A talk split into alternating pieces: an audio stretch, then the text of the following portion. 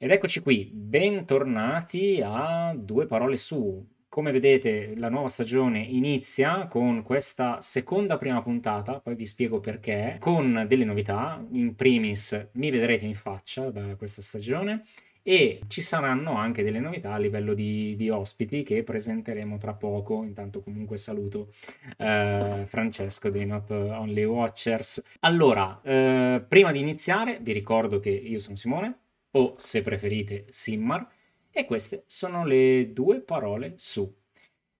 Ma prima di tutto, come al solito, sigla.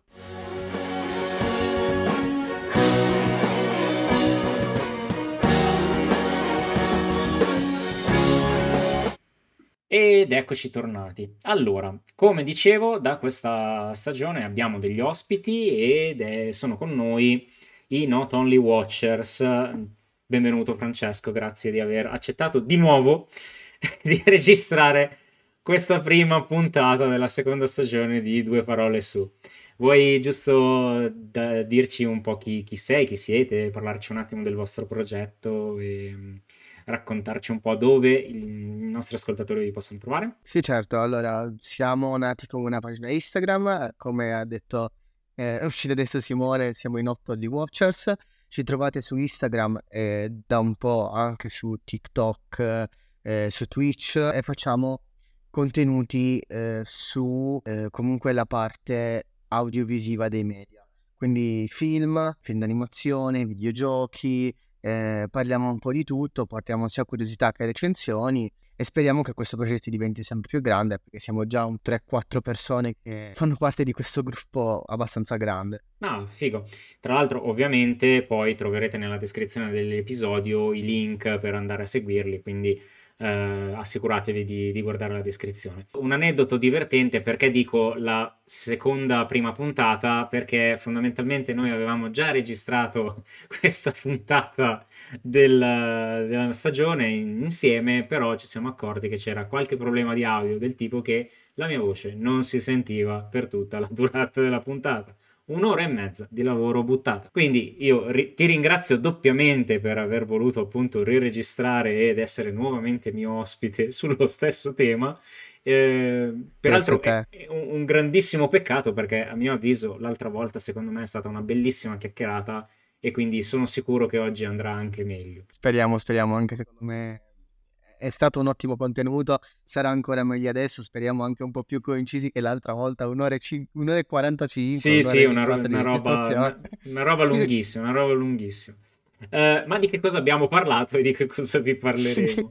Eh, fondamentalmente il tema che, che vogliamo portare, portare sul tavolo oggi è un tema estremamente vasto, che è quello dell'animazione. Il tema dell'animazione ehm, che spazia tantissimo, sia come animazione occidentale che come animazione orientale, quindi tutto quello che è anime giapponese, ma anche tutto quello che è eh, Disney, Pixar e tutto quant'altro eh, l'animazione offre. Ci concentreremo forse sul macro argomenti, perché appunto è un tema estremamente vasto, e se sei d'accordo Francesco io partirei dall'animazione occidentale, perché è quella che ovviamente noi abbiamo fruito di più, partendo proprio dalla classica domanda, anzi du- due domande, facciamo delle variazioni sul tema rispetto all'altra volta.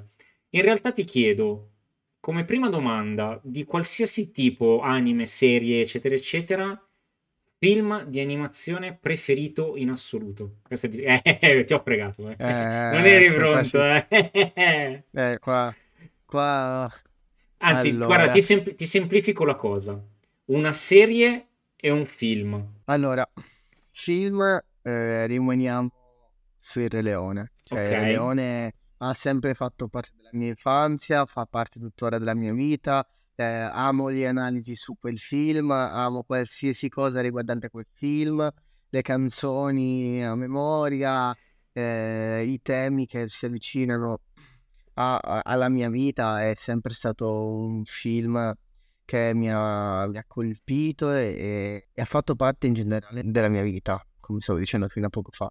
La serie, ti, ti stupisco forse perché anche lì sono legato sentimentalmente, ma Adventure Time. Cavoli! Può essere un, una, una serie molti dicono per bambini, no, no. Io la reputo una serie di, di grande sficco di Cartoon sì. Network.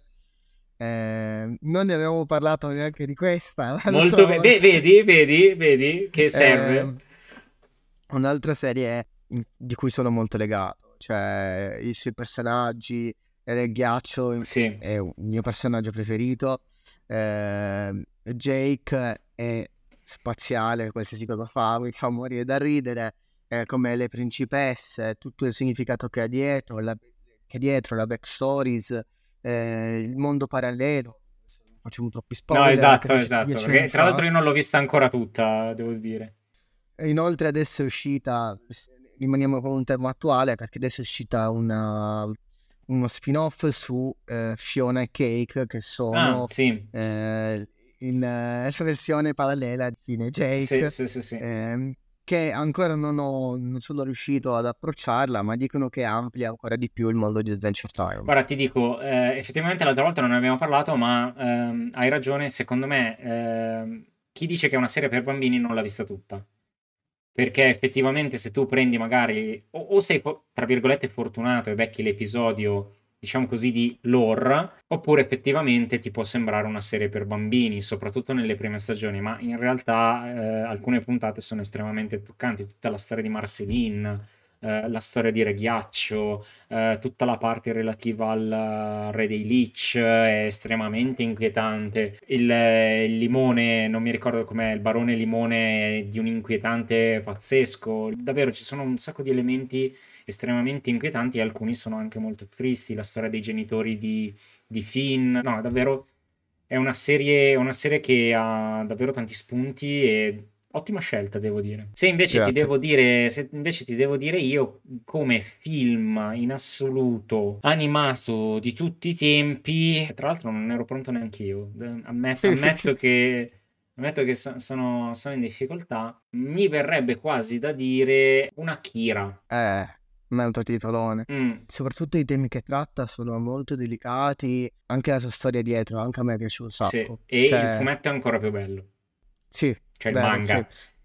Mi, per, mi perdonino chi, chi, gli amanti del disegno giapponese, che ho detto fumetto anziché manga, e, però sì, di, direi che Akira è uno dei miei preferiti, anche perché tratta comunque uno dei generi che io amo, che è il cyberpunk. Per me è in assoluto uno dei generi più, più belli, più interessanti. Ecco, no, mi mette in difficoltà perché mi è venuto un altro, in mente un altro film, ma ormai l'ho detto, che è ovviamente Ghost in the Shell. Eh. E, e, e sarei quasi pronto a ritrattare sarei quasi pronto a ritrattare perché effettivamente, forse in effetti a pensarci bene, Ghost in the Shell mi ha influenzato molto di più, il film di, di Mamoru Oshii, um, che tratta appunto una, una serie di, di temi che sono estremamente interessanti, cioè appunto del fantasma, quindi l'anima all'interno di un guscio, no? E dove, do, dove finisce l'umanità e dove inizia la macchina, e se si può considerare ancora un essere umano eh, un'anima intrappolata in un guscio artificiale, no? Quindi viaggiano molto vicini, ma no, oggettivamente forse Ghost in the Shell lo potrei definire come mio film di animazione preferito. A livello di serie ti stupirò anch'io, userò anch'io Cartoon Network e ti dirò Samurai Jack. Ah, eh beh. E ti dirò Samurai Jack. E ti dirò di più, ti dirò un episodio, addirittura un episodio specifico, che secondo me, adesso non ricordo il numero, ma eh, se, secondo me è uno degli esempi di, di animazione più interessanti che esistono, che è quello dove eh, Jack deve battere un ninja all'interno di un mulino. E sostanzialmente il ninja si nasconde nelle... È... si svolge tutto in, in silenzio, si sentono solo i rumori del combattimento. Uh, Jack arriva in questo villaggio, non mi ricordo più per quale motivo, lo indirizzano in questo, in questo mulino, dove appunto c'è uno dei sicari di Aku, cioè la, la divinità malvagia che lo, lo insegue, Uh, che ovviamente lo deve, lo deve fare fuori per conto di, di Aku, no? E quindi uh, inizia lo scontro all'interno di questo mulino e il ninja si nasconde nelle ombre che il mulino crea, no? Perché tra l'altro il sole sta calando, quindi le ombre aumentano, la luce diminuisce e inizialmente uh, Jack è in, è in difficoltà. Eh, ad un certo punto però lui che cosa fa? Fondamentalmente eh, sfrutta la luce, quindi essendo lui vestito di bianco si camuffa con il proprio abito eh, in, in un samurai bianco e quindi utilizza la luce come l'altro usa l'oscurità, no? E quindi i due iniziano a combattere come il bianco e il nero, tutto senza parlato, tutto senza niente, fino a che Jack non, non ha la meglio e batte l'avversario.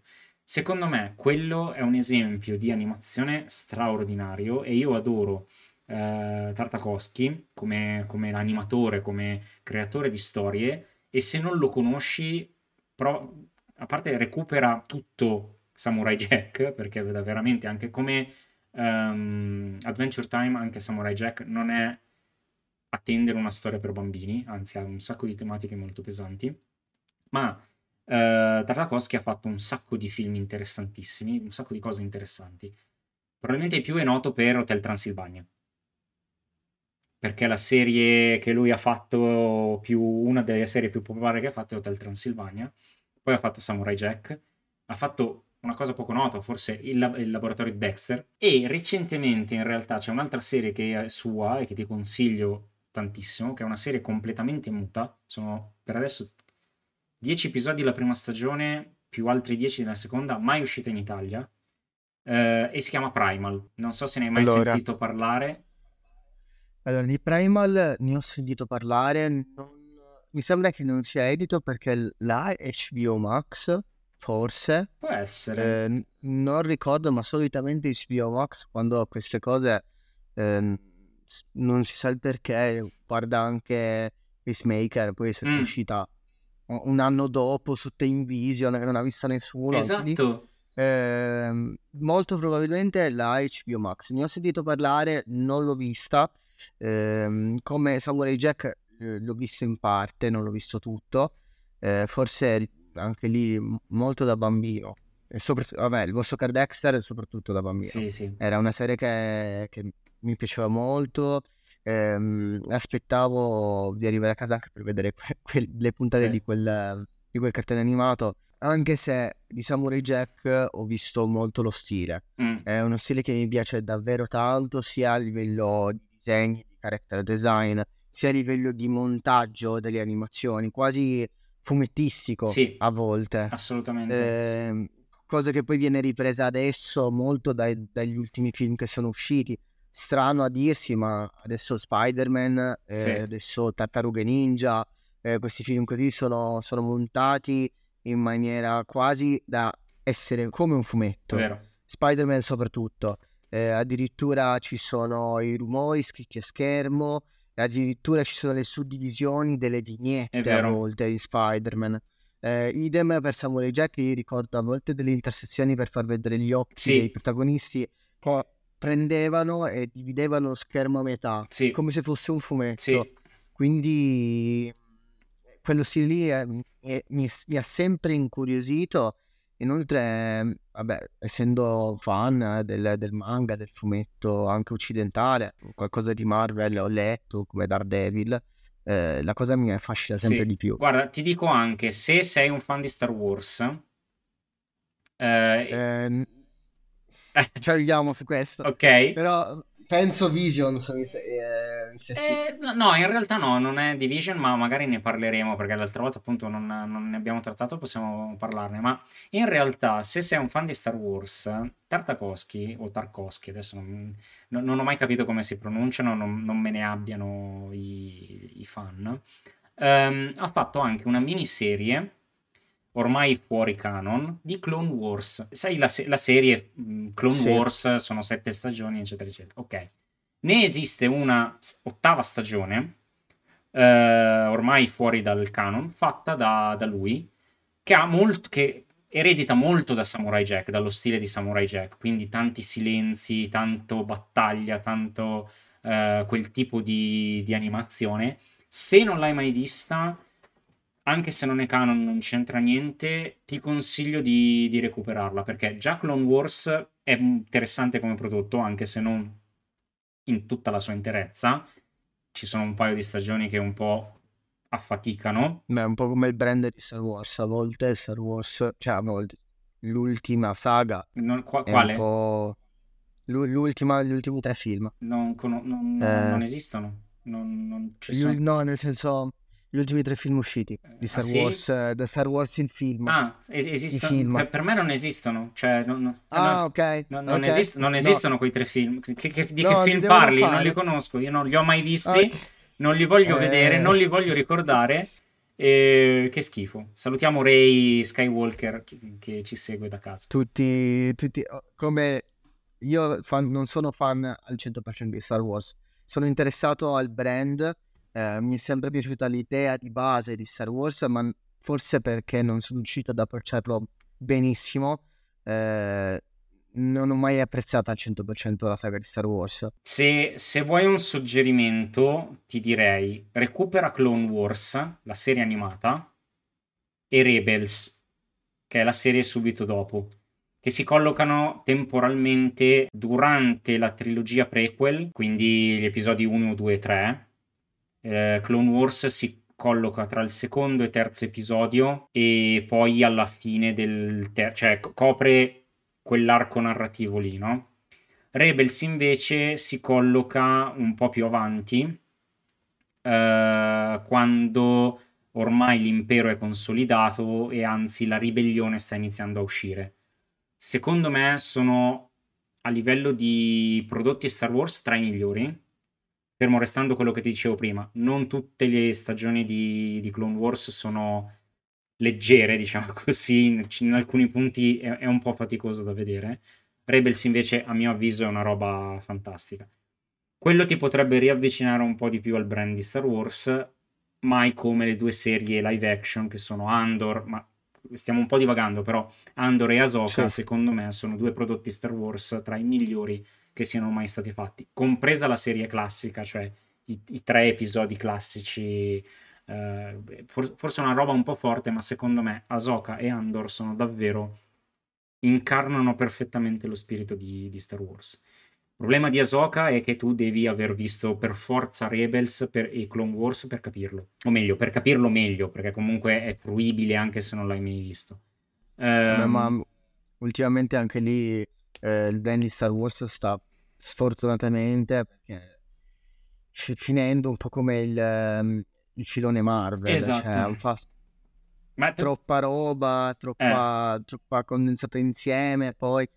hanno fatto un po' un bordello con questi due brand, sperando che si... Adesso Star Wars già ha ripreso un po' la faretta via, la Marvel aspettiamo adesso con Loki che uscirà il sei, sì, speriamo. Speriamo, perché tra l'altro, sempre rimanendo sull'animazione, tu citavi Vision di, Marvel, di Star Wars, che non mi è dispiaciuto in alcuni suoi, uh, in alcuni suoi episodi. Peraltro per me la seconda stagione di Vision un po' meglio della prima, su alcune cose. Uh, ho trovato interessante anche la, l'altra serie animata che hanno fatto, uh, che approfondisce, se non ricordo male, il Conte Dooku. Adesso mi sfugge il nome della serie. Beh, io quella, quella serie lì non l'ho visto sicuro, eh, a... eh, perché te l'ho detto, col brand di Star Wars io ho un, un rapporto particolare. E invece di, di Marvel non so se hai visto What If, che anche lì serie sì, animata piaciuta eh, o... What If, uh... allora sì. Il problema è che non mi è piaciuta la scelta di tagliare un episodio che molto probabilmente era importante per la risoluzione della trama. Mm. Cioè, non so se sai la storia dell'episodio che doveva esserci di Gamora. C'è un episodio di What If che doveva uscire con la prima stagione che parlava di, adesso non, non spoilerò niente, di un elemento necessario per fermare il nemico finale di What If, mm-hmm, che si vede nell'ultimo episodio. Mm-hmm. Cioè, loro hanno, hanno scritto l'episodio, molto probabilmente non sono riusciti a finirlo di animare e per i tempi di lavoro hanno pubblicato la serie senza quell'ultimo, quel penultimo sì. episodio. Quindi effettivamente molto bella, molto, molto carino il fatto che mi parli di, di supereroi alternativi, di What If che già esistevano nei fumetti, mm-hmm, e riesce anche a farci una storia, perché effettivamente alla fine riesce a condensare tutti questi, questi What If e li ha ripresentati anche poi successivamente almeno uno in Doctor Strange. Mm, e mi ha fatto piacere anche vedere eh, quel, quel What If quasi riessere teletrasportato dentro, dentro i film. Però anche lì non si deve cadere nella solita solfa Marvel. Cosa significa? Che la prima stagione va bene, è scritta bene, eh, mi è piaciuto come comunque l'hanno animata, eccetera. Speriamo che non ne abusino, perché abusare di un prodotto anche lì, per quanto sia animato, per quanto sia bello, poi toglie forza lavoro da altre parti. Mm. Cioè, io, a me sembra che la Marvel stia cercando di, di fare talmente tanti prodotti, la, quali, la quantità sulla qualità. Vero. Semplicemente per riassumere, eh, adesso la Marvel, cioè... Sì, c'è, c'è da dire che f- f- dopo lo, lo sciopero e anche ultimamente forse hanno dato, hanno, infatti mi pare abbiano cancellato o comunque posticipato alcune serie, sì. Stiano rivedendo ampiamente i piani proprio per ridurre il numero di prodotti Uh, che, che, che stanno facendo uscire.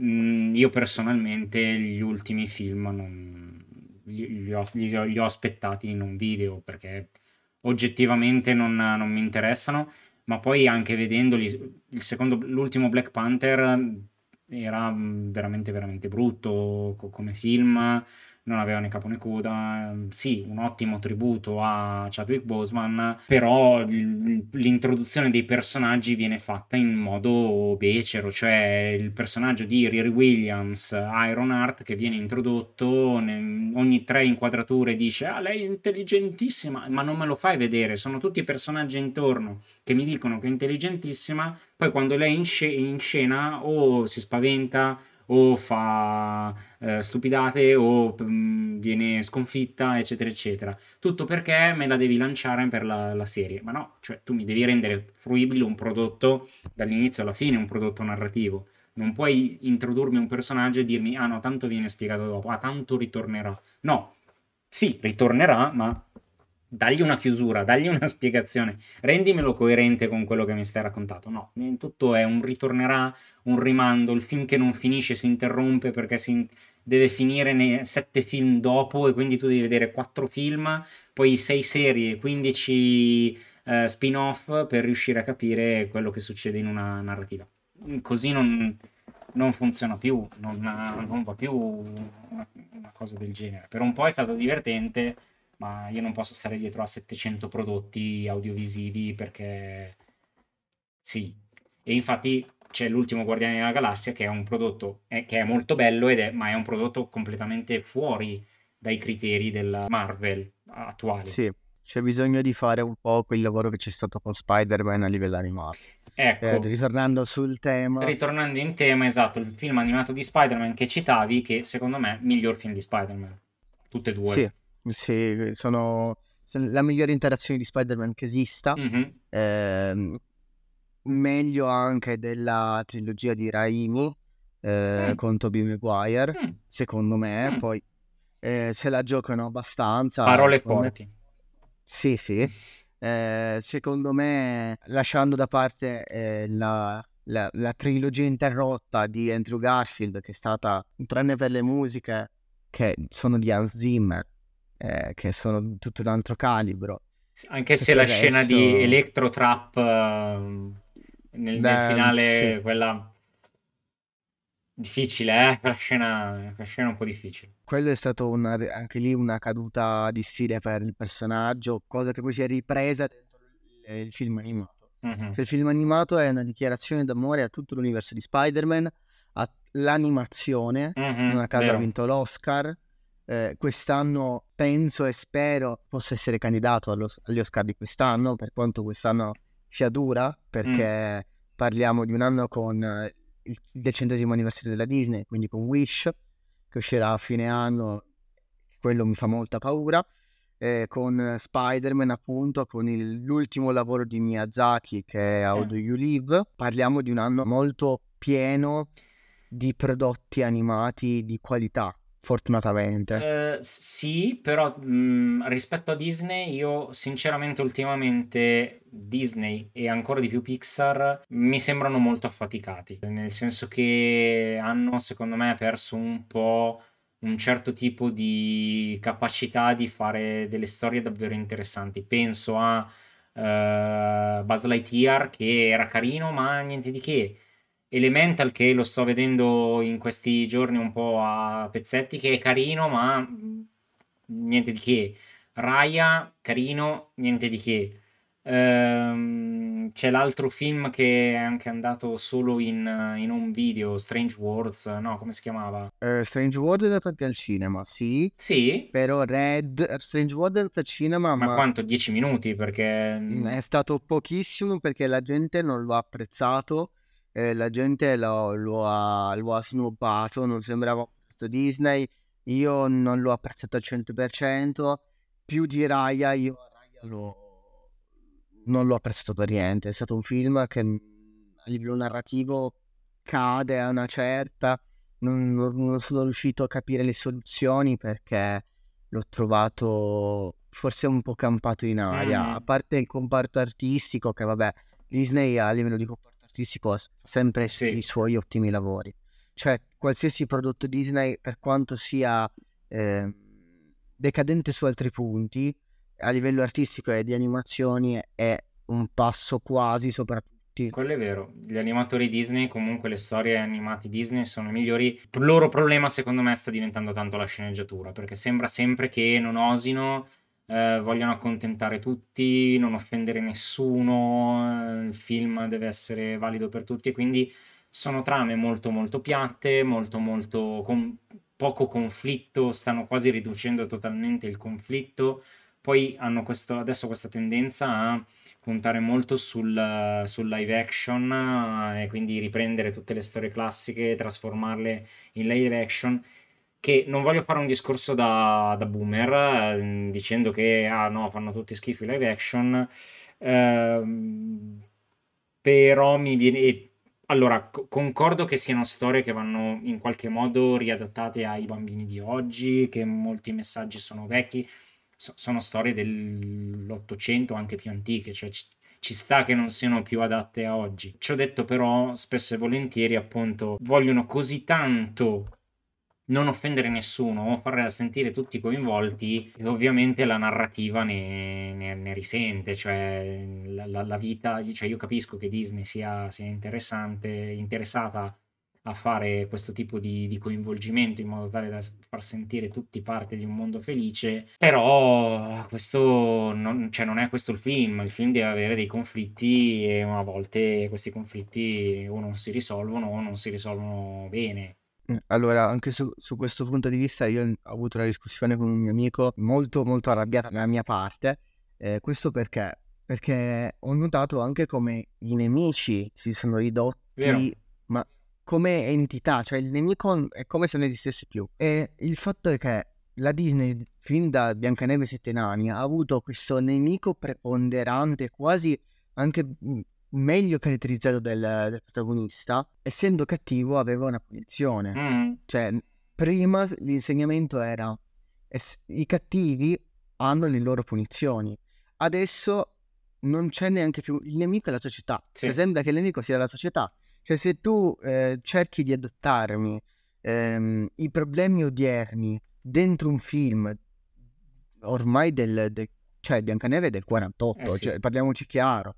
Eh, ho capito che vuoi cercare di includere tutti, non offendere nessuno, ma è una storia che è rimasta iconica dentro i cuori di, di tutti, dentro i cervelli di tutti, e riadattarla con i problemi odierni la fa sfortunatamente decadere, perché... è una storia che non ha più il, il significato che aveva prima. Le immagini rubate di Biancaneve, che non si chiama più Biancaneve e Sette Nani, con i sette nani che non sono nani. I sette tizi, come per... diceva Sinergo nel esatto. suo video.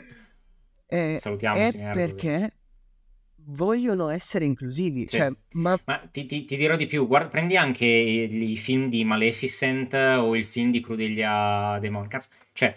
Crudelia de Mon si vuole fare una pelliccia con i cani. Cioè, ricordiamo questa cosa. Il personaggio di... Cazzo, si chiama Crudelia de Mon.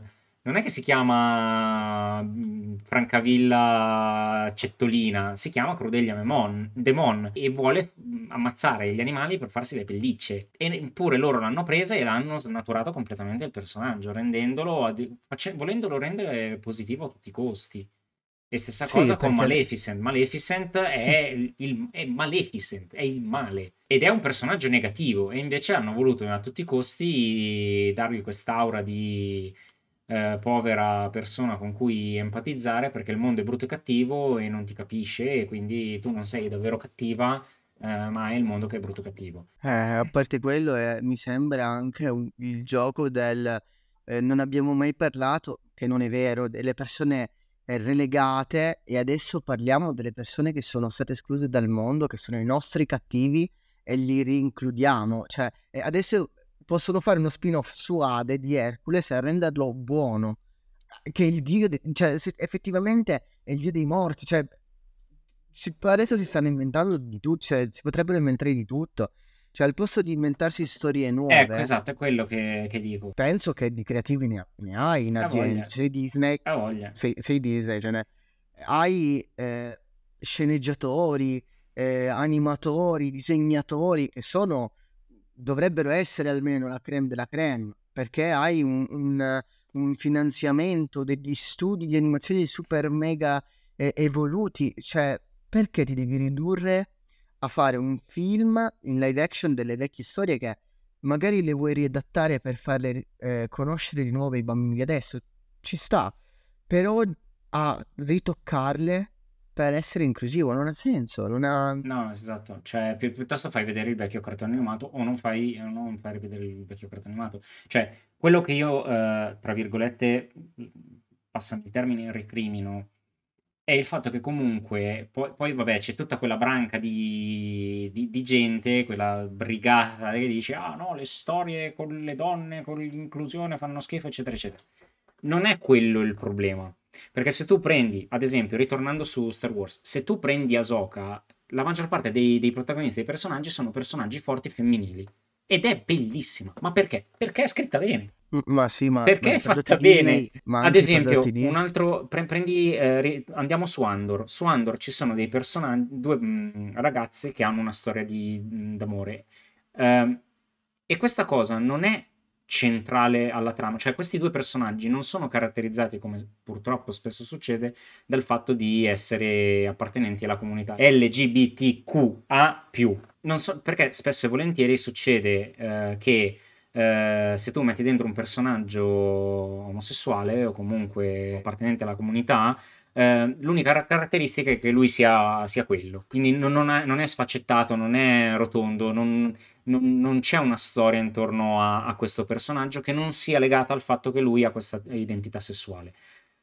Andor invece riesce a prendere questi due personaggi, a renderli fondamentali per la trama, a renderli estremamente interessanti, e poi incidentalmente hanno anche una storia d'amore tra di loro che non è centrale, e si scambieranno quattro o cinque battute per il contesto della trama all'interno di quello che succede, ma quelle quattro o cinque battute sono fondamentali per capire il rapporto, l'affetto e il fatto che sia una roba no- normalissima e che non sia quello il focus della roba, ma il focus della cosa sono le altre azioni che questi personaggi compiono all'interno della trama. Quindi il problema non è l'inserimento di o il, il cambio di etnia, perché anche quello non è un problema, cioè se è un personaggio fittizio, chi se ne frega, cioè può essere di qualsiasi colore, ma la storia deve essere ben scritta. Quello è il problema. Il problema è la narrativa, non è il, il colore, il, il sesso, la razza, l'identità sessuale, cioè, non è quello il problema.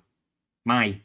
Il problema è la, come viene raccontata la storia. Ma anche perché, cioè, noi ci siamo, nella nostra vita di Disney, ci siamo rappresentati in animali.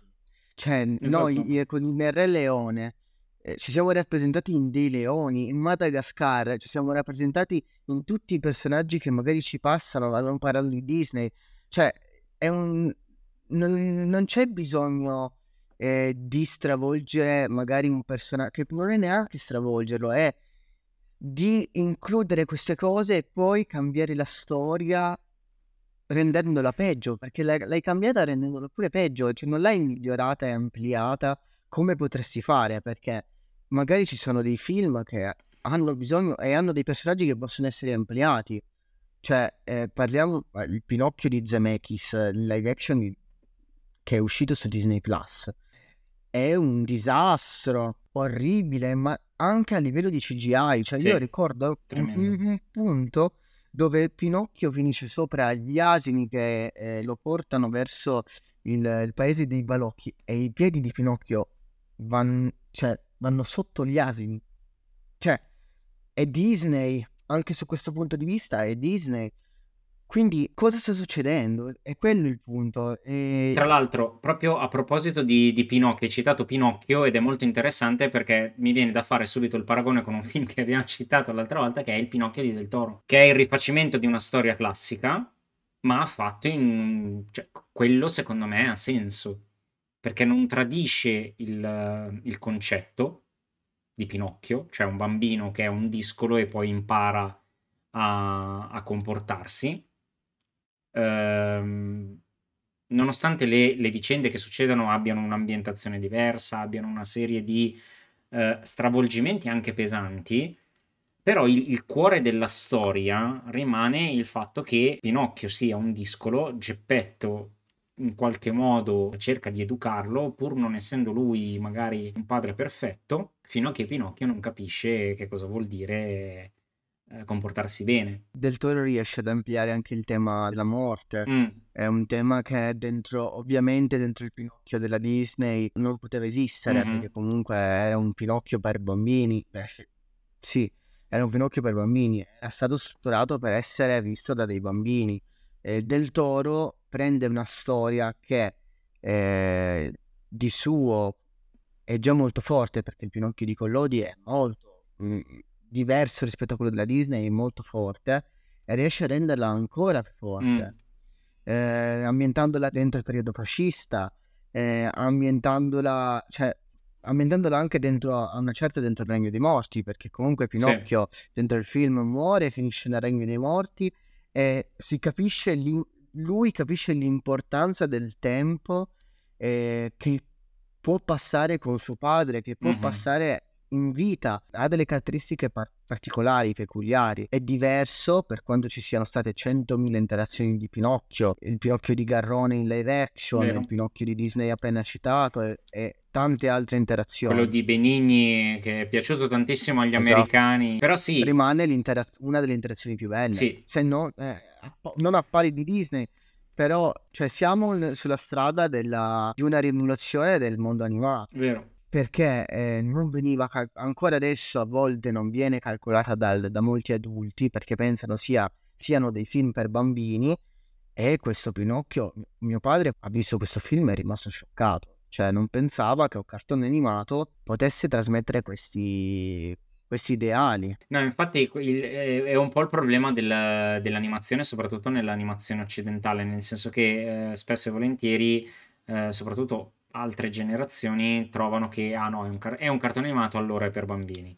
Uh, in realtà esistono un sacco di film che contraddicono questa cosa. Prevalentemente sono in, uh, nell'animazione giapponese, mi ven- verrebbe da dire, però anche nell'animazione che abbiamo noi qui ci sono degli esempi secondo me estremamente belli, estremamente interessanti. Animazione che può essere perfettamente fruita dagli adulti.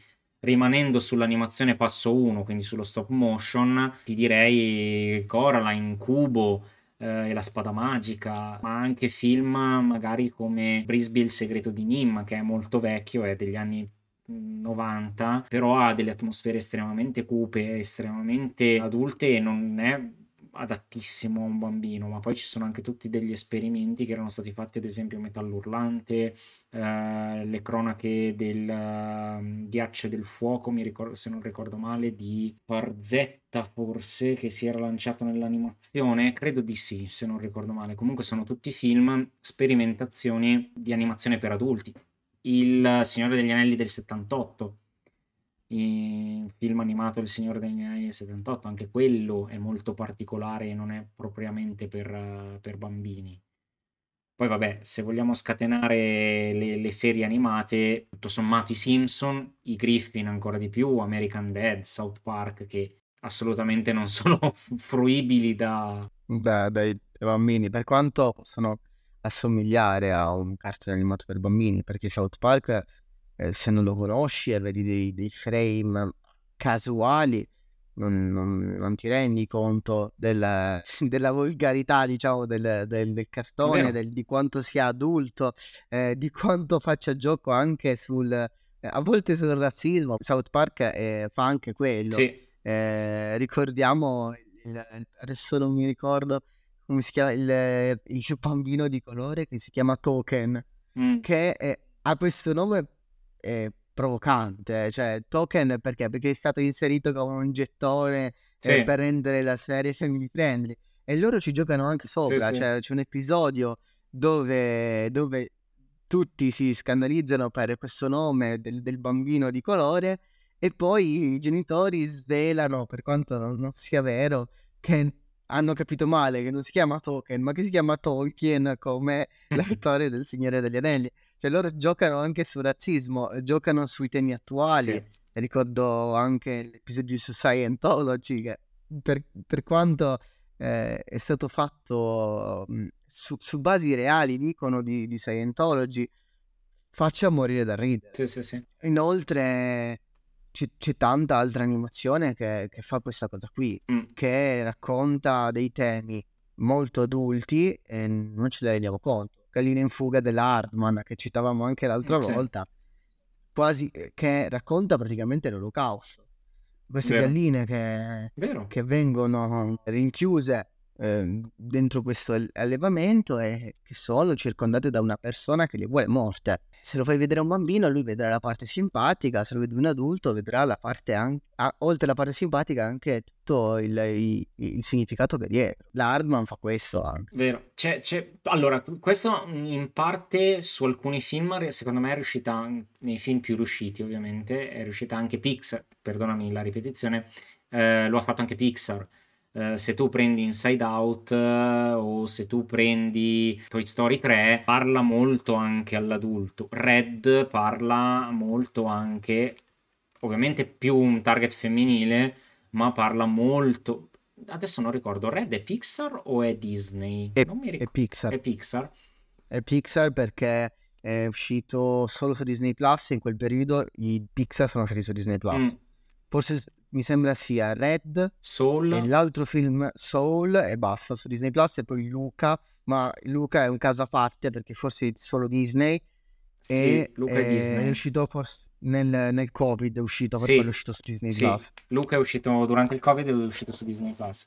Però appunto sono tutti film che uh, parlano molto più all'adulto forse che non, che non al bambino, perché le tematiche che trattano, alcuni mh, frammenti, alcuni frangenti della, della storia parlano molto all'adulto, e magari l'adolescente o il bambino sono cose che non ho ancora affrontato. Red è molto carino, è molto divertente, ma probabilmente una, una, una ragazza, una donna adulta o comunque che ha già passato la fase della pubertà sicuramente lo può capire molto meglio e può immedesimarsi molto meglio in quello che sta succedendo rispetto a un bambino, o sicuramente rispetto, rispetto a un uomo ad esempio. C'è da dire però che poi vabbè ci sono un'altra serie di, di film e di animazioni occidentali interessanti, come vabbè pensiamo a Shrek, l'era glaciale, o, tutta, o anche film film pesanti come Il Principe d'Egitto o Giuseppe il Re dei Sogni. La strada per Eldorado. La strada per Eldorado è uno dei miei film preferiti ed è un, palesemente un'animazione per adulti,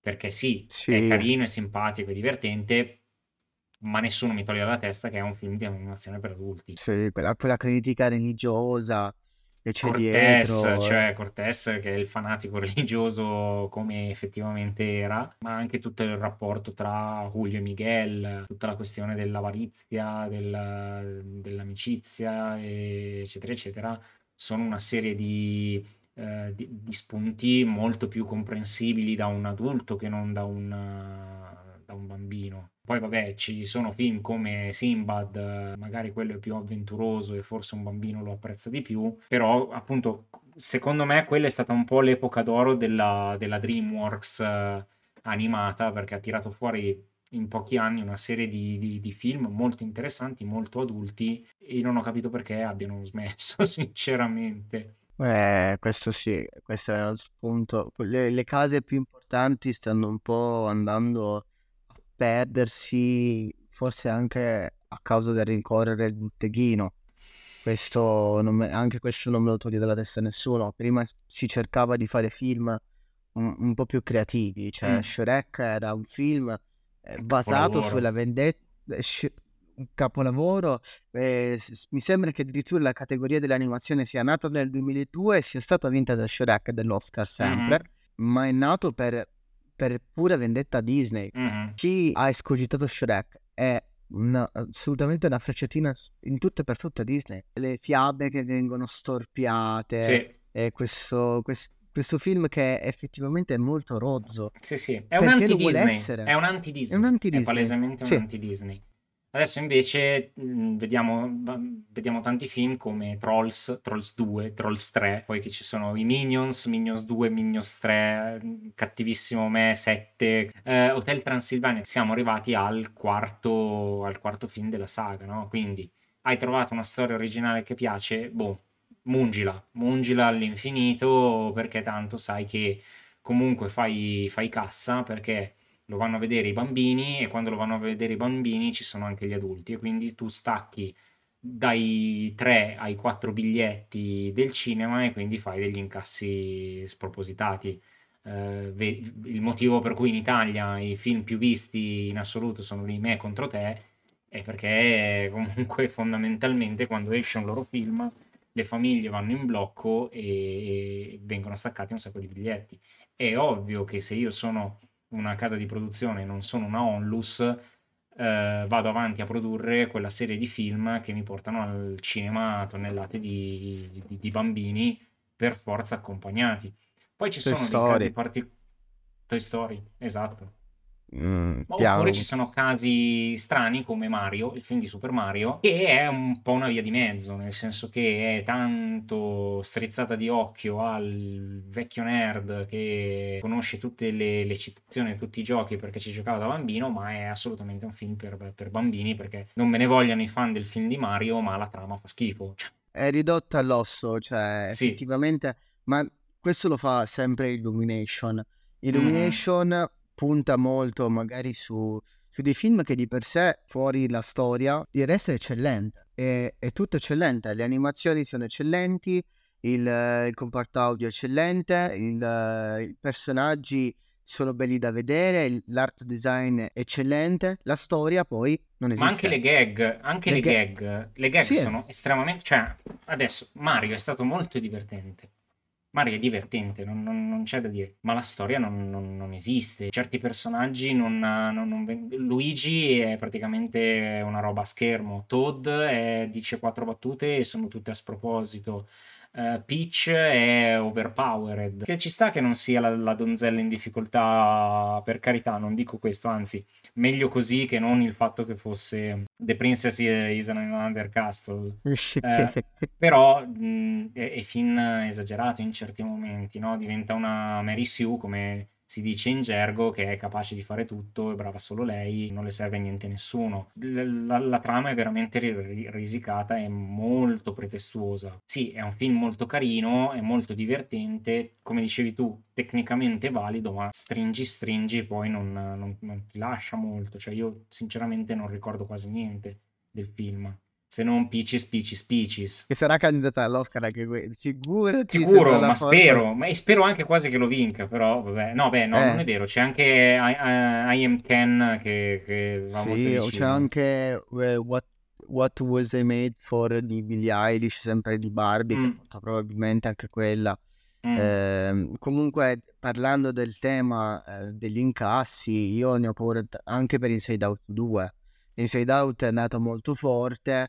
Hanno annunciato l'Inside Out due quando, sap- quando Disney è in palese, non dico crisi economica perché non è vero, ma in, in palese crisi di, di identità, di idee, sì. E quindi la mia paura è quella di, ok, Inside Out due ha molti spunti che potrebbero parlare anche all'adulto, come ha fatto l'Inside Out uno. Il primo. Allora. Ehm, questo perché? Perché Riley potrebbe crescere, se parlano di Riley. Non affronteranno mai il tema del, della sessualità, non, non ci credo neanche un Impossibile. po'. Possibile, ma non, no. Non ci credo neanche un po', però quello cioè, potrebbe... Poi in Red ci hanno provato, eh. Un po' eh, in quello... Red ci hanno provato. Magari qual... qualcosa di, di, di simile, lo fai capire, potrebbe esserci qualcosa, perché anche quello fa parte dello sviluppo di ogni persona di questa terra. La mia paura è quella che Disney prenda un'altra, un altro personaggio e dica vabbè eh, anche questo è un personaggio piccolo, ha altri problemi, non dobbiamo affrontare quei problemi che ha Riley adesso, facciamo un Inside Out non due ma due punto zero, quindi uguale esatto. al primo ma con un po' piccole cose diverse. Quello che dice è molto interessante, perché poi in realtà ogni tanto c'è ancora un minimo di, di sperimentazione. Penso ad esempio al fatto che, e in realtà è, è curioso come fenomeno, e cioè quello del fatto che alcune animazioni occidentali adesso stiano, si stiano avvicinando allo stile e al tratto dell'animazione orientale. Ci sono alcuni cartoni animati eh, fatti da studi di produzione nell'Occidente, soprattutto pe- ne penso, que- tutti quelli che mi vengono in mente sono su Netflix in realtà, no? C'è ehm, Dragon's Dogma, c'è eh, Castlevania, tutto sommato anche Il Principe dei Draghi è un po' su quello stile, Avatar della Stairbender, cioè tutti i film di animazione occidentale ma con una fortissima strizzata d'occhio all'anime, all'anime giapponese, no? Questo perché sempre di più, sia da un punto di vista di pubblicazione ma anche da un punto di vista di fruizione, gli anime hanno un pubblico più, più vasto. Hanno, stanno, si stanno mangiando il mercato eh, occidentale eh, e secondo me il, uno dei principali motivi è che le storie eh, osano di più, rischiano di più, eh, i personaggi muoiono, i personaggi crescono, i personaggi eh, ci sono personaggi comunque anche controversi, ci sono personaggi negativi, ci sono personaggi mos- positivi, e sono ben distinti a volte, e a volte invece ci sono zone di, zone di grigio. Um, citavamo Hunter x Hunter nella nostra prima chiacchierata, e secondo me Hunter x Hunter è uno degli esempi migliori di uh, personaggi grigi, perché è uno shonen, quindi uno di quegli uh, anime e manga dedicati a uh, ragazzi adolescenti, quindi ragazzi maschi adolescenti, come può essere un Dragon Ball, um, ma che ha in, dentro di sé dei semi di um, racconti molto adulti, perché lo stesso Gon, che ha, all'inizio sembra l'archetipo classico di Goku, cioè il, quello buono, fortissimo e stupido, ma andando avanti ti, ti accorgi che in realtà non, non è totalmente buono Gon, che comunque ha una, una personalità sfaccettata ed è accompagnato da una serie di personaggi come Kurapika, come Leorio, come soprattutto Killua, che hanno forse quasi più lati negativi che positivi. Cioè Kurapika è mangiato dalla vendetta, cioè lui fa tutto quello che fa per vendetta ed è un personaggio... ed è uno dei buoni, però que- tutto quello che fa lo fa per uh, vendicarsi di chi ha distrutto la sua tribù. E ormai in Occidente non, non c'è quasi più questa cosa, quest- questo tipo di personaggi. Ne parlavamo sempre l'altra volta, Hunter x Hunter è personaggi umani, cioè Hunter x mm. Hunter, gli umani non sono buo- il novanta per cento buoni e il dieci per cento cattivi, molto spesso siamo cinquanta cinquanta, molto spesso siamo più cattivi che buoni. Eh, Hunter x Hunter dimostra questo, cioè dimostra l'essere umano. Mm. Eh, for- è un, un fumetto, un manga, un, un anime che gioca su queste cose, gioca sui traumi, gioca sui, mm. eh, sulla cattiveria dei personaggi, anche sulla tristezza. Cioè a volte un personaggio è devastato da de- delle situazioni che si creano, eh, come ne, ne stiamo parlando adesso. È una caratteristica che fortunatamente non si è persa, eh, e a volte invece in, al- in altri prodotti si perde. Mm-hmm. Eh, e poi c'è Berserk. E poi c'è Berserk. Eh, anche di questo ne parlavamo l'altra volta. Sì. Eh, Berserk per me è un capolavoro su tutti i punti di vista. Eh, riesce ad essere mh, adulto in maniera spaziale. Esatto, que- questo, questo è fondamentale. Cioè Berserk è pensato per un pubblico adulto, è un Ma manga, affronta... è un anime prodotto per adulti, perché le tematiche che affronta sono assolutamente tematiche adulte. Non voglio andare nel, nel dettaglio di quello che affronta, giusto anche perché magari questa puntata può essere ascoltata da più o meno giovani o più o meno impressionabili. Assolutamente Berserk affronta una serie di temi che sono assolutamente per stomaci forti. Non a caso uno dei pochi fumetti che anche in Italia ha la dicitura solo per adulti, sì, perché è stomachevole a volte, sì. Le, anche le caratterizzazioni dei personaggi, cioè non facciamo spoiler, ma c'è un personaggio in particolare e fa da contrapposizione al, port- al protagonista, a me ha fatto venire il volto a stomaco per le sue idee, per mm. quello che fa, per un sogno che lui porta avanti da sempre. Sì. E vabbè, basta. Basta perché sennò spo- spoilerone, spoilerone, spoilerone. Ma poi, tra l'altro, vedendo anche la, la data di oggi, eh, noi stiamo registrando il, il tre di ottobre, mi viene in mente Full Metal Alchemist, dove il tre ottobre è una data importante perché i due protagonisti, quindi sempre parliamo di buoni, in realtà compiono uno dei peccati peggiori all'interno dell'universo di Full Metal Alchemist, che è la... loro sono appunto degli alchimisti e tentano la trasmutazione umana, no? Il più grande tabù che si possa sperimentare, e il, uno dei due fratelli viene pr- praticamente disintegrato e l'altro rimane menomato, decide di menomarsi ulteriormente per cercare di strappare e riportare sulla terra l'anima del, del fratello, incide su un orologio che gli viene dato quando diventa alchimista di stato, la data del tre ottobre, per non dimenticarsi mai del peccato che lui ha commesso, di, della hubris, com- come dicevano gli antichi, cioè della dell'orgoglio del, contro gli dèi che lui ha,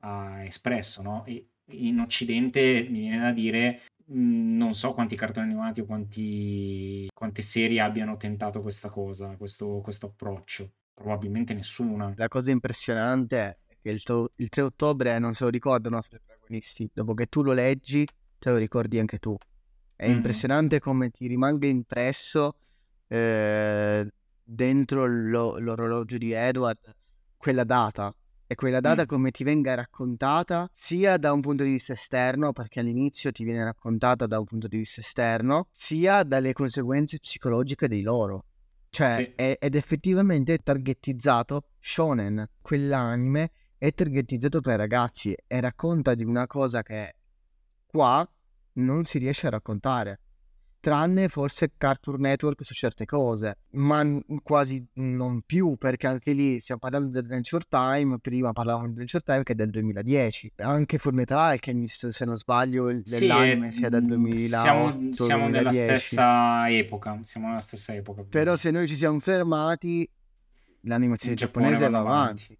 Chainsaw Man Chainsaw Man è uno shonen che è recentissimo, sta continuando, il manga è, è avanti, ma fa impressione, eh, il sangue che c'è là dentro. Beh, e... ma anche lo stesso Demon Slayer o sì. Tokyo Ghoul hanno tematiche estremamente forti e sono tra gli anime di maggiore successo recente, se non addirittura contemporanea in alcuni casi, perché vabbè, Demon, Demon Slayer credo sia appena finita, forse. Sì, è arrivato l'ultimo volume forse da qualche mese, però... Eh. Chainsaw Man invece ancora in corso, e Tokyo Ghoul è finita a due spezzoni già da forse un annetto, però sì, non si sì, può sì. non citare anche Attack on Titan, cioè, ma mamma mia, no, cioè, Attack on Titan è... è un capolavoro di, di narrazione, è magari vero. A livello di disegni di Isayama all'inizio, però a livello narrativo Attack on Titan è impressionante, incide nella memoria delle, delle persone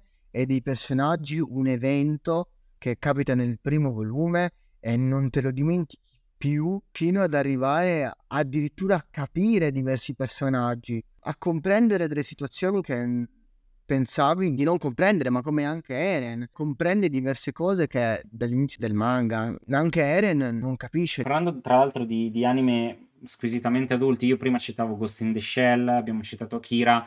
Uh, mi viene in mente anche sulla vetta degli dei, la vetta degli dei, quindi sì. sulla, sulla montagna, eccetera, eccetera.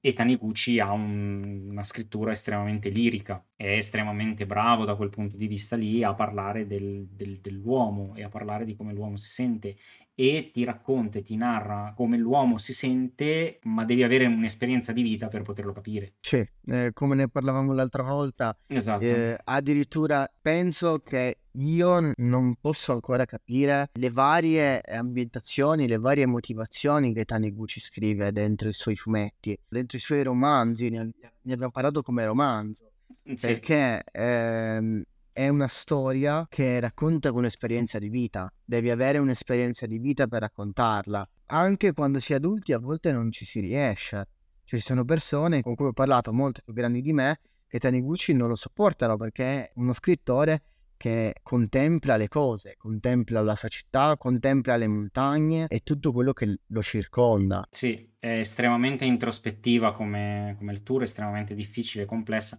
Io devo ammettere, non sono mai stato un grande estimatore, mi ha iniziato a interessare con La Vetta degli Dei. E te ne cito un altro che tra l'altro deve uscire, che è Urasawa, eh, di cui io ho letto twentieth Century Boys e adesso deve uscire Pluto. De- c'è già disponibile Monster e anche quelle sono delle storie. Monster ha una storia incredibile, nel senso che c'è questa persona che è un chirurgo che deve salvare una vita e poi questa vita è la vita di un serial killer fondamentalmente, quindi c'è tutto il dilemma del protagonista che è il chirurgo rispetto a quello che lui ha fatto, deve fare sul salvataggio della vita. Questa roba, mi, mi spiace dirlo, ma in Occidente ce la sogniamo come, come trama, come, come racconto. E tu hai citato twentieth Century Boys. twentieth Century Boys Capolavoro. È un'altra opera di Urasawa che è impressionante. Ci fa rendere conto di come una religione può condizionare il mondo. Cioè, mm-hmm. ovviamente esagerando il tutto, ma è effettivamente un se una persona eh, diventa così tanto importante, può stravolgere il mondo, può stravolgere le persone. Sì. E il punto è che il twentieth Century Boys non racconta solo di quello. Il twentieth Century Boys racconta non solo della religione dell'amico, racconta di questi adulti che da bambini hanno immaginato il mondo distrutto da, da un robot, hanno immaginato la loro città a pezzi, ma perché in quell'epoca effettivamente c'erano i cartoni animati che si, che, o comunque i fumetti che si guardavano in tv o che si leggeva, in cui i, i robottoni spaccavano tutta la città, e quindi loro l'hanno, hanno scritto un, un loro diario e poi questo amico prende questo diario e lo fa diventare vero. Ma poi non dimentichiamo anche che quando questi ragazzi sono, sono piccoli c'è ancora abbastanza fresco il ricordo di Hiroshima e Nagasaki, o comunque che il fatto che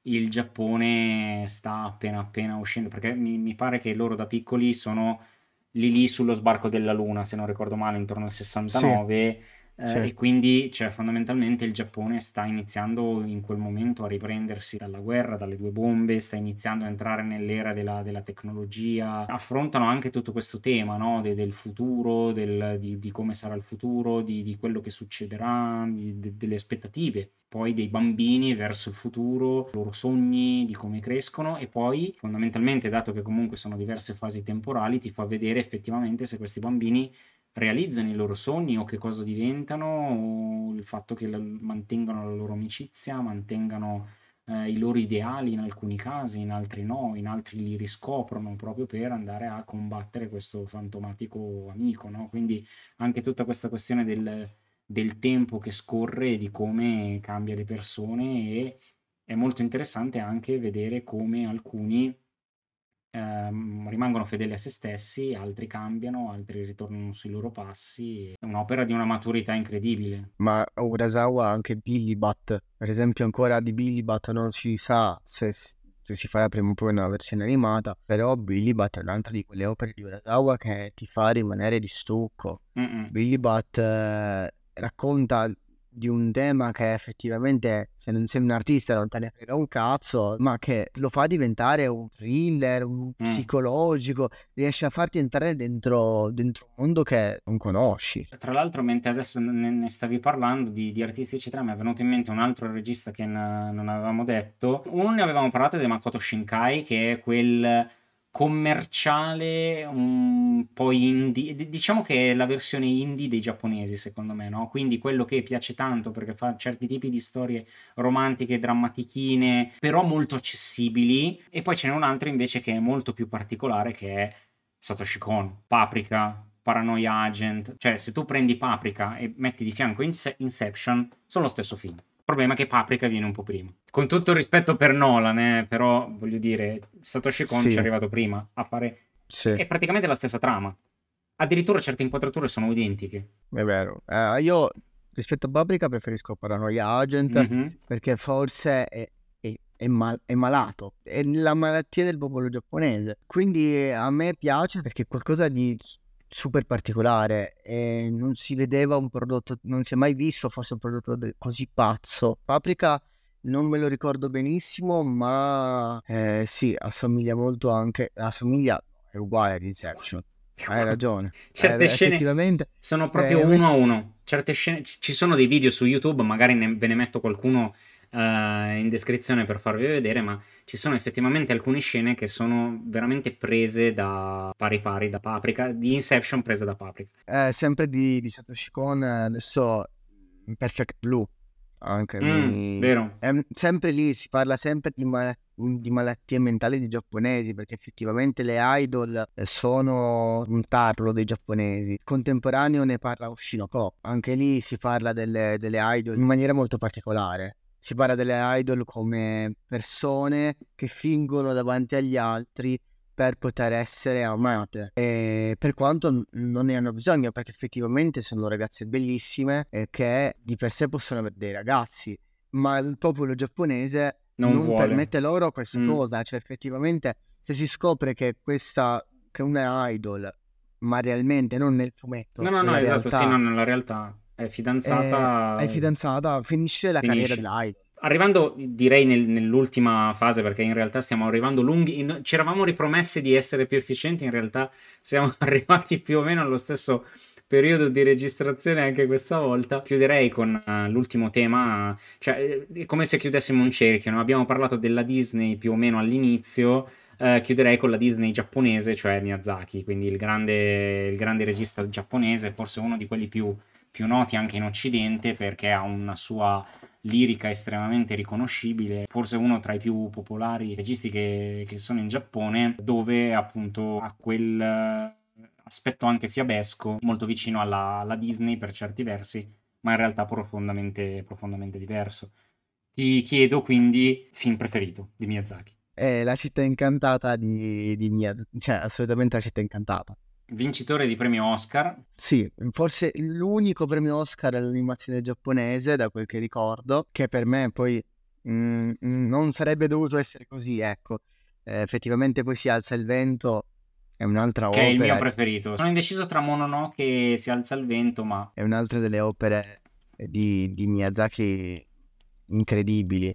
Eh, assolutamente penso che abbia una poetica particolare, eh, ovviamente improntata sempre sul mondo giapponese, però riesce ad essere introspettivo dentro ogni sua opera, riesce a essere diverso in ogni sua opera. Eh, lui ha iniziato con Nausicaa della Valle del Vento. Una piccola curiosità, lui voleva fare da subito un film di Nausicaa della Valle del Vento, il, il produttore gli dice no, guarda, vanno tanto le, le trasposizioni animate dei manga, e Miyazaki lo guarda e gli fa e che problema c'è, lo facciamo un manga. eh, esatto, fanno il manga e Miyazaki spacca tutto, spacca tutto col manga e poi spacca tutto con la, con la versione animata, e da lì è iniziato il, il suo percorso. Ma tra l'altro sbaglio o adesso Bao Publishing a Lucca porterà una riedizione di Nausicaa? È un manga che era inedito uh, in Italia. Ah. Mi sembra sia Shuna no, no Tabi in giapponese, quindi Il viaggio di Shuna.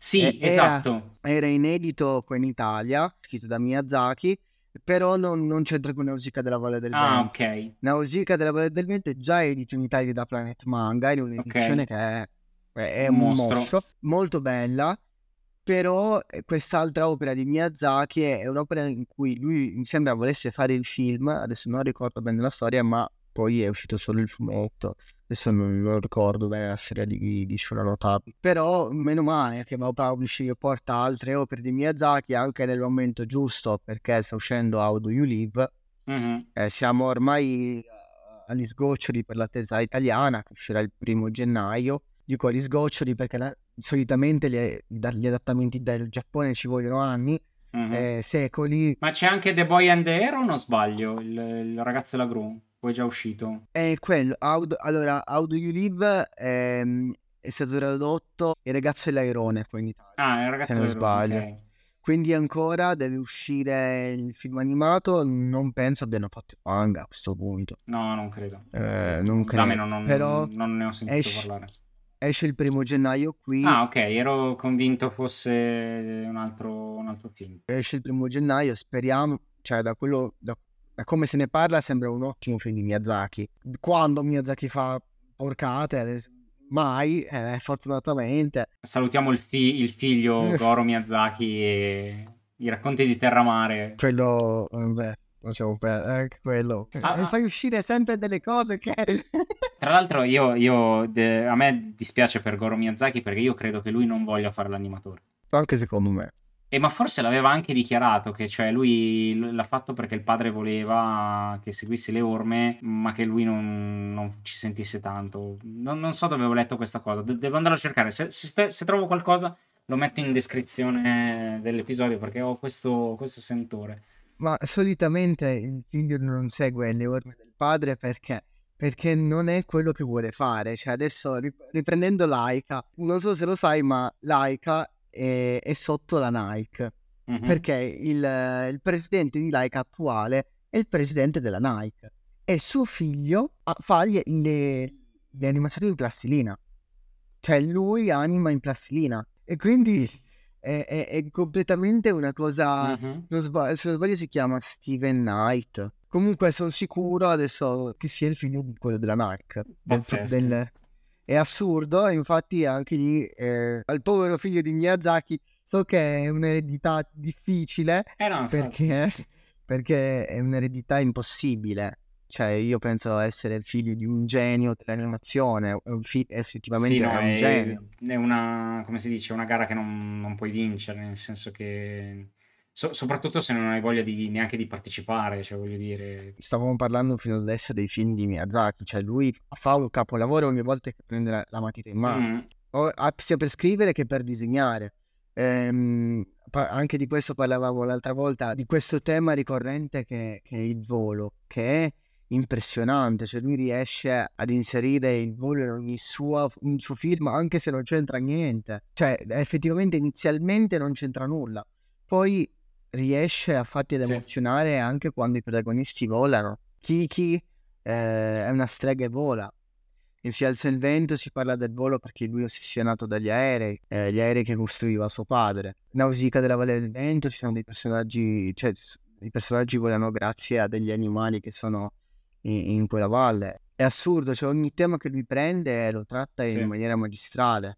L'acqua con Ponyo. Mm, tra, peraltro, ecco, Ponyo forse è quello più bambinesco tra i suoi, eh, così su, su due piedi e così a memoria. Gli altri, bene o male, sono assolutamente universali come temi. Poi vabbè, c'è eh, alcuni che sono particolarmente adulti, come Si alza il vento, come eh, Porco Rosso, Mononoke. Quelli sono virano molto più sull'adulto che non altri, come ad esempio La città incantata, che è assolutamente adatto anche ai bambini, Castello errante di Howl, tutto sommato Kiki. Eh, a me di Miyazaki era piaciuto anche il Castello di Cagliostro, quindi il Lupin, il, la, il suo taglio su, su Lupin, che è bellissimo. Cioè Lupin è, secondo me, è un altro dei personaggi più belli che l'animazione abbia, abbia messo in campo nella storia, perché rivedendolo oggi, vedendo alcune delle storie, estremamente intenso, sono estremamente... Uh, dei gialli molto interessanti. Uh, guarda, per concludere ti voglio suggerire uh, la, la, la tomba di Daisuke Jigen, o comunque quel trittico di film che si trovano su Amazon Prime Video, dedicati ciascuno ai personaggi di, um, di Lupin, ai personaggi secondari di Lupin. Quindi ce n'è uno dedicato a Gaemon, uno dedicato a Jigen e uno dedicato a Fujiko. Uh, alcuni sono un po' più riusciti di altri, però sono secondo me tre, tre bei film. Il migliore secondo me è appunto La tomba di Daisuke Jigen, film che ti, ti straconsiglio. Eh, l'altra serie che ti consiglio, come ti dicevo prima, è Primal, che se non l'hai vista recuperala. E se ti devo dare un terzo consiglio, magari un po' retro, ti consiglierei appunto Le cronache di Ghiaccio del Fuoco. E ti voglio chiedere anche a te tre consigli, tre, tre consigli. Allora, eh, un film particolare sempre animato è Unskin di Baschi.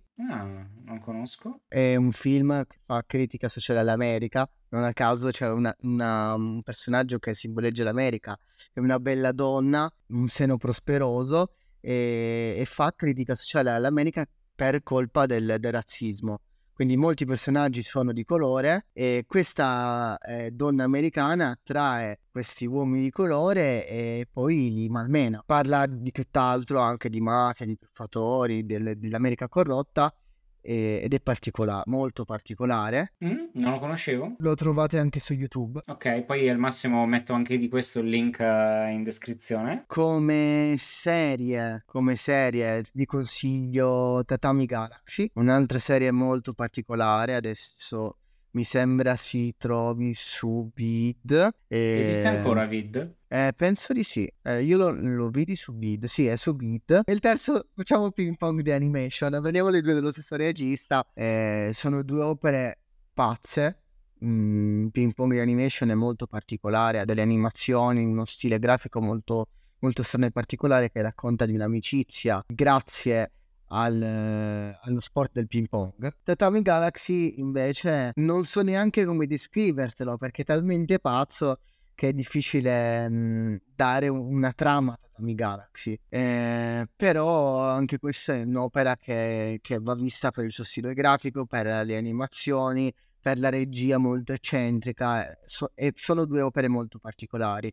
Un esempio, adesso magari ti mando uno screenshot per mettere sopra l'impressione, sì. In Ping Pong Animation lui che colpisce la pallina è un drago che, che gli gira attorno e finisce sullo sfondo, è incredibile, è fuori di testa. Ottimo, ottimo, ottimo. A questo punto io ti ringrazio nuovamente sia per questa registrazione che per quella Lost Tapes della prima puntata dell'altra volta. Speriamo che questa volta sia andata tutto bene la registrazione. Abbiamo registrato io, hai registrato tu, abbiamo registrato il video, abbiamo registrato l'audio, quindi questa volta dovrebbe essere tutto, tutto a posto. Grazie Francesco. Grazie a te. Grazie a voi che ci avete ascoltato per questa ora e mezza. Io vi, vi saluto. Metterò ovviamente tutti i riferimenti sia miei che di Not Only Watchers nella descrizione dell'episodio. Ci vediamo alla prossima puntata e speriamo di farne un'altra, questa volta su un altro tema, anche insieme, e di registrare. Ancora certo, insieme. Certo. Spero di affrontare altri temi oltre l'animazione. Esatto, esatto. Grazie a tutti, grazie Francesco, grazie Not Only Watchers e noi ci sentiamo alla prossima puntata. Ciao!